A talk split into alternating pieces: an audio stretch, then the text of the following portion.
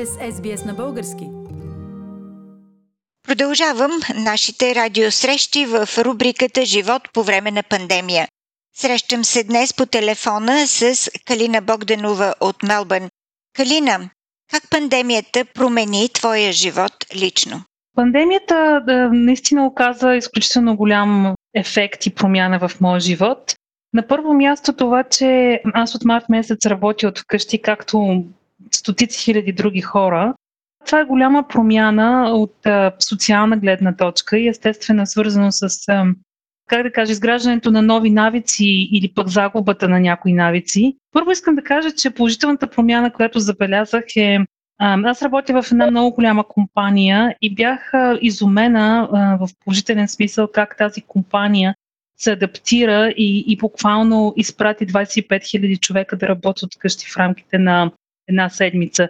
И това не доведе до никакви сътресения. Така че не би харесам и тази адаптивност. Другото, което забелязах и, и съм много щастлива, че това стана тема в обществото, е, че започна много да се говори за психично здраве.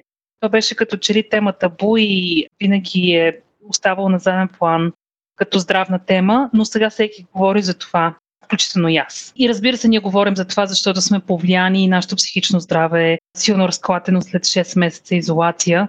Та в този смисъл негативните а, влияния върху мене са, че усещам как една, една много красива част от нашата социална същност, от социалната ни тъкан е променена и, и, и въобще не съществува в този момент, в който сме лишени от нормална комуникация, в който трябва само да се виждаме през екран с хората като че ли свикваме да живеем отделно, свикваме да зависим от нашите устройства още и още повече. И смятам, че от социална гледна точка това те първо ще, ще оказва много влияние следващите години. Другото, което забелязвам и аз също в себе си, че, че съм в един така постоянен конфликт с хора, които са на различно мнение, защото различността на мненията спрямо пандемията е много изострена заради нашите емоции, заради нашата изолация. И така определено не знам дали тази линия на конфликт може да, да бъде заличена скоро.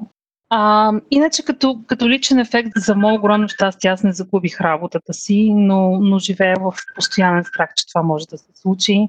Също така, определено имам много трудни дни, в които се чувствам депресирана и в които не виждам изход за себе си.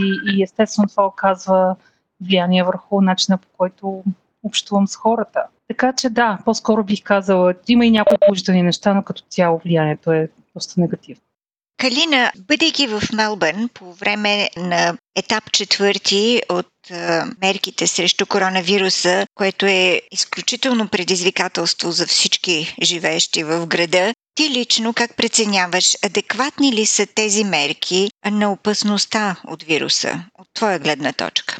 От моя гледна точка не са адекватни и то е защото много политически решения бяха взети и едно от тези политически решения беше да се дава много частична информация на обществото, без да се разкрива пълната картинка. А, например, 4 от всеки 5 тествани, а, които са положителни за коронавирус, имат а, никакви или съвсем леки симптоми от типа на хрема или лека кашлица. Тоест, един огромен процент, над 80% изкарва коронавирус изключително леко, но това, за това не се говори.